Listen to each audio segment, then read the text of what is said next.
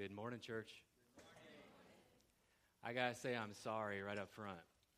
I got to apologize. Because y'all y'all did good. Y'all have got a football game to watch here in a couple minutes. And uh, and then y'all showed up and we were talking about mourning. Like, blessed are the mourners, and death. And I, I literally, I woke up this morning and I, I was like, who in the heck picked blessed are the mourners to talk and talk on? And then I realized it was me who picked it. And uh, so, anyway, uh, I want to tell y'all, this this message is going to be a little tough for me. Um, my wife will tell you that I don't do real good at feelings. Um, I like to put them in a box and, you know, packing tape and write with it on Sharpie and put it in the attic and not have to think about that stuff. And um, I'll tell you a full story on this sometime because it's a real good story, but I'll zoom in on just this one little part where I wanted to surprise Mitzi and take her to Mexico for an anniversary, and I didn't tell her anything. Like, we just, I said, get your bag, let's go, and then we took her to the airport. So I was trying to keep the surprise going, and I asked her to sit way, way far away from the check-in counter, and I'm in line, and she's watching me, and I'm in line, and it wasn't until I got into line that I realized, oh, to go to Mexico, I'm going to need a passport.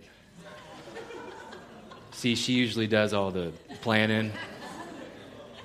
But the part I wanted to tell on this story is that she told me later that she was watching me from all the way across the deal, and she goes, I could tell something in your body language changed, and I could tell you were upset and you were real worried.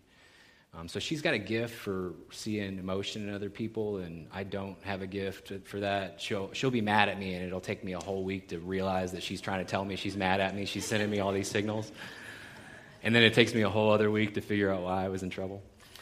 Um, so it's going to be a, a tough one for me, and, and honestly, as I was preparing this message, I I felt a little bit like a guy who's terrible at driving a tractor, reading a instruction manual for driving a tractor, getting ready to teach you how to drive a tractor. So we might all be in a lot of trouble this morning. Um, but I mean, I, I never feel I never feel like an expert when I'm up here. But this morning I'm feeling um, a little less uh, equipped than usual. Um, so blessed are the mourners is our uh, beatitude that we're going to dig into. And it's a tough one for me personally, but it's also just a hard beatitude to wrestle with. Blessed are the mourners, for they will be comforted. It's Matthew five four. The, the beatitude is saying, happy are the mourners. Happy are the sad. And it's not even just saying happy or the sad. It's saying uh, this, this word mourners in the Greek was the most powerful word available to use, because what it meant was is to, to, to wail, to, to feel deeply the loss of someone deeply loved. And so this is the word that they chose. And he said, blessed are those who mourn. And it's probably good to remind ourselves that the word blessed doesn't really cleanly translate to happy. It's more like happy without the hap, right? So happy without the relying on happenstance, or happy without what's happening. But even still, blessed are those that mourn is tough to wrestle with. And so I want to try to accomplish just two really simple things this morning. One, I want to... Sp- Because here, here's the thing. Not only is Jesus saying, blessed are those who mourn, it appears as if the context is he's inviting us into mourning.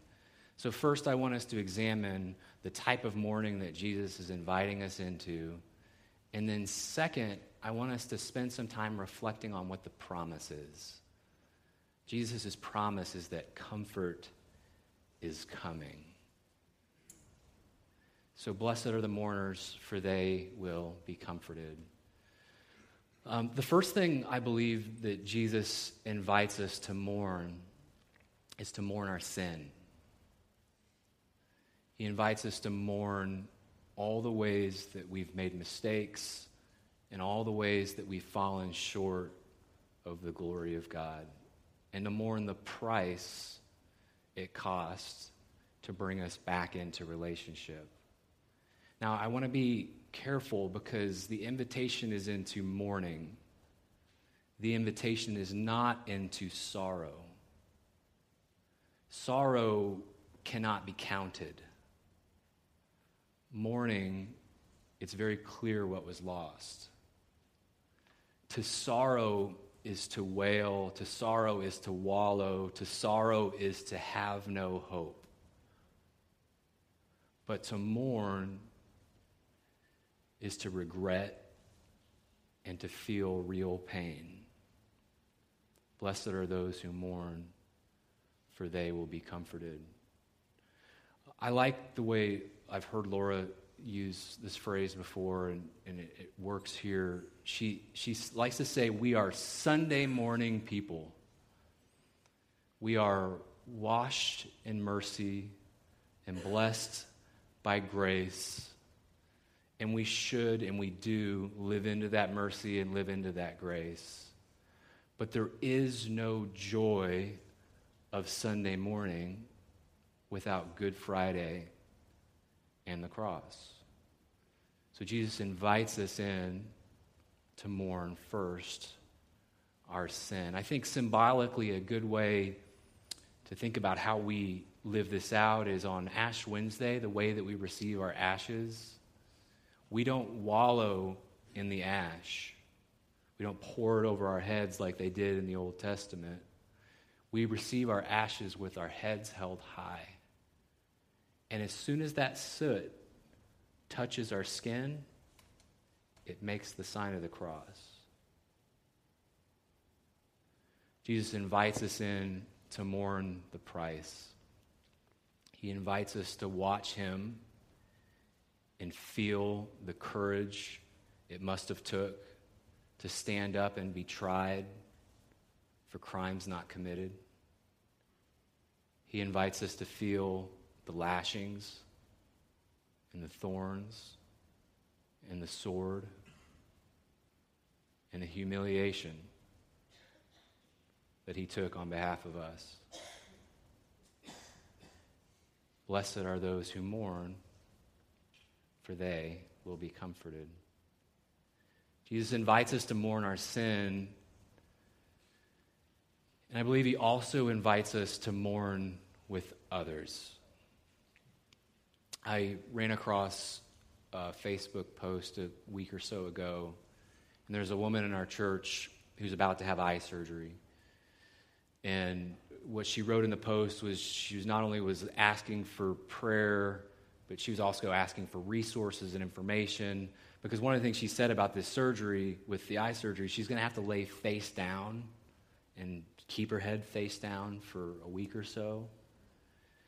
And and that struck me, not only because I know this person a little bit, but also because my mom had a similar surgery, and I remember after it how discouraging it was to have to lay face down like that, because it's tough to watch T V, and it's hard to read a book, and it's a lonely feeling to be down, face down.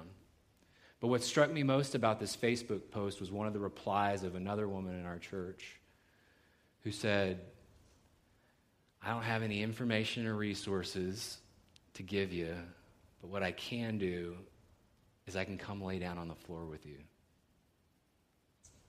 we can talk.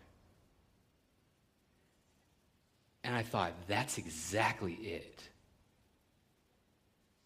That's exactly what it looks like and feels like when we mourn with other people. Is that when we are face down and we are hurting and we cannot get up, that there will be people around us who will lay down on the floor with us. Blessed are those who mourn, for they will be comforted. And if we're going to be a people who will lay down on the floor with others, we have to let other people lay down on the floor with us. We have to resist living into a culture of good and you, right? How you doing? Good and you? There may be other communities where there's pressure to be awesome all the time, but that's not this place. If you'll look to your left, you're going to find somebody who's struggling with something. If you look to your right, you're going to find somebody who's struggling with something. If you look up here, you're going to find somebody who's struggling with something. Blessed are those who mourn, for they will be comforted. I um I found out earlier this year that my my dad has Parkinson's disease. And of, of all the places to find out about it, uh, I was walking through the Las Vegas airport. I was headed back from a work conference, and my mom called and wanted to tell me, and I could tell she was upset, and she didn't know I was in an airport. Um, but I had a couple of hours to kill before my flight. So there I was, I'm sitting in the Las Vegas airport, and I'm sitting at the Jimmy Buffett Margaritaville bar, literally with a tear in my beer. I know that's not the same artist.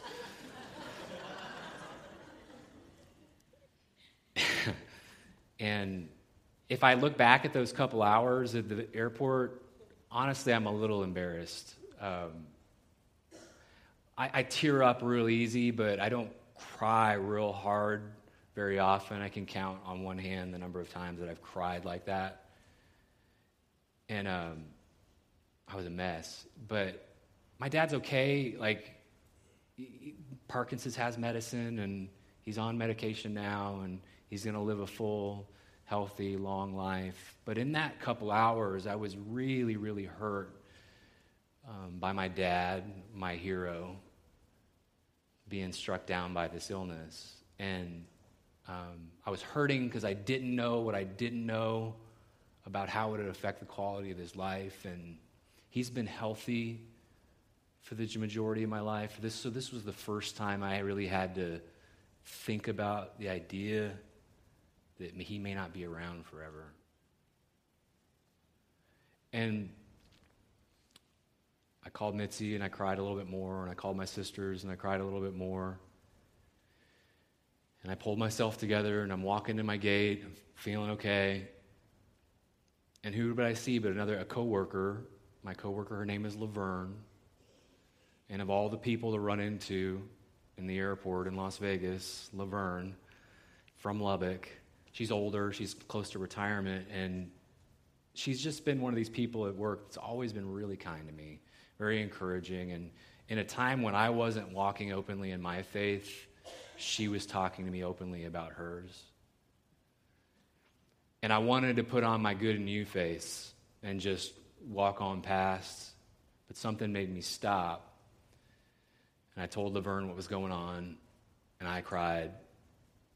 And Laverne cried, and she prayed for me, and there was comfort and strength.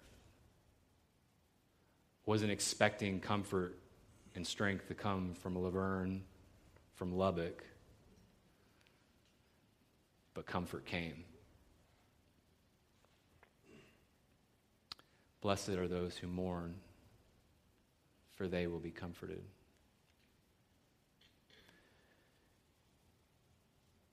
There's a there was a man uh, named Horatio Spafford.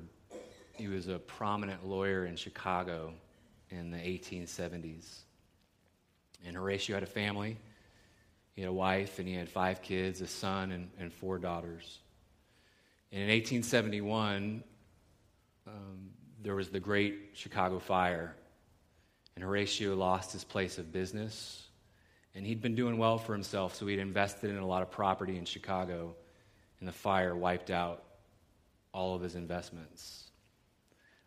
Later that same year, eighteen seventy-one, Horatio lost his son at age four years old to scarlet fever. Two mournful years later, eighteen seventy-three, Horatio felt like the family needs a break. And so he sent him back home to Europe for a vacation.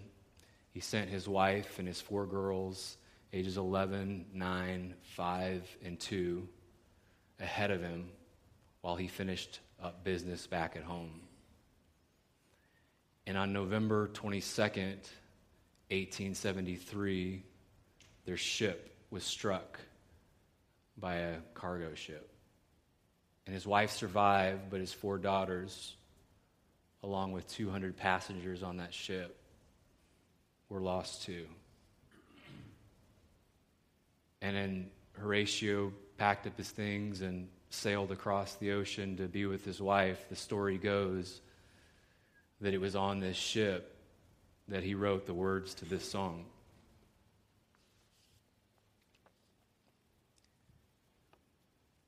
When peace like a river attendeth my way, when sorrows like sea billows roll,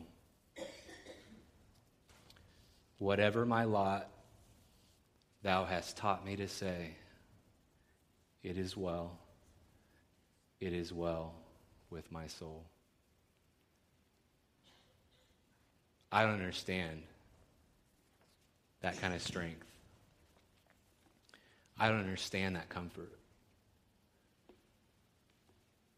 When I was a boy, um, I had a best friend. My best friend's name was Jared, and Jared used to bike over to my house. And it was about a ten to fifteen minute bike ride. And I don't know why I wouldn't busy myself doing other things. I could have played Nintendo, or I could have watched Saved by the Bell on T V. But I didn't. I, I would get into the window and I would watch and wait for Jared to get there, and it just felt like an eternity for him to arrive. And my mom and dad, they had in the living room, there's like two big um, upholstered chairs with high backs, and both in the bay windows, and I would get on my knees and put my arms over the thing, and I would look out the window and wait for Jared, and then I would pop to the next chair, and I would look over here, trying to see which direction he was going to come from. And every once in a while, the thought would run through my head that, what if Jared doesn't show up? But he always came. He was always there. And if there's a takeaway to this message at all, it's that no matter how bad it hurts or how deep the loss, comfort is coming. We can get on our knees and put our arms over the back of the chair, and we can look out the window, and we can know that comfort is coming. I'm going to close on this last story. I have another coworker at work. Um, his name is Matt, and he's got a relative who lost her son this year. Um, her name is Jenny. Uh, Jenny's son's name was Bryce. Um, Bryce is nineteen years old.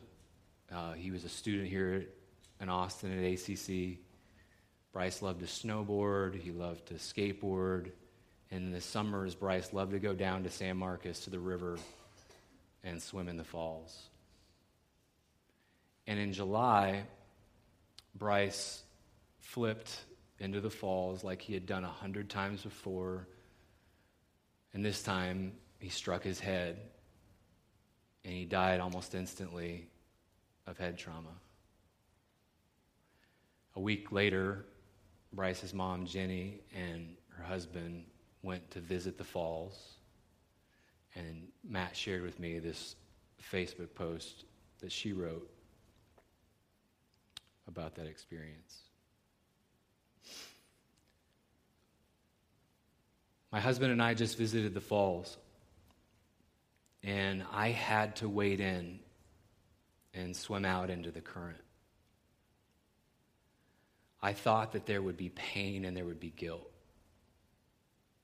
I thought maybe I would just sink under and lay down on the bottom of the river forever. But there was peace. It surpasses understanding, it comforts, it brings clarity and hope. God is so good in the midst of this tragedy. He whispered through the canopy of the trees that this is where Bryce met him face to face. This is where his spirit left the earth and joined the heavenly host. Praise God for his mercies that are new every day. I can't even begin to understand this strength. I can't even begin to understand that comfort. but I can believe that he made a promise that comfort is coming. Comfort is coming, and maybe it's going to be a friend who will lay down on the floor after surgery and just talk. Maybe it's going to be Laverne from Lubbock as you're walking through the Vegas airport. Maybe comfort is coming in the solitude of a ship, pen to paper, in praise and song. Maybe comfort is coming in the beauty of the trees and the San Marcos River. But comfort is coming. Blessed are those who mourn, for they will be comforted. Let's pray.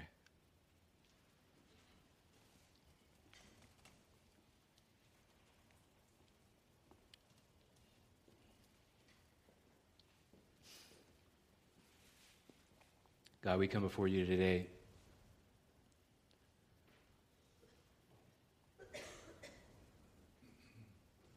And we marvel at the gift of your Son.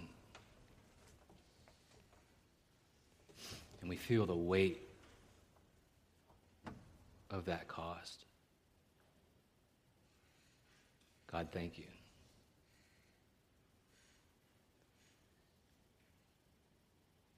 God, today, this morning, we open up our boxes and we lay before you all of our hurts, all of our mourning, and know that you invite us there.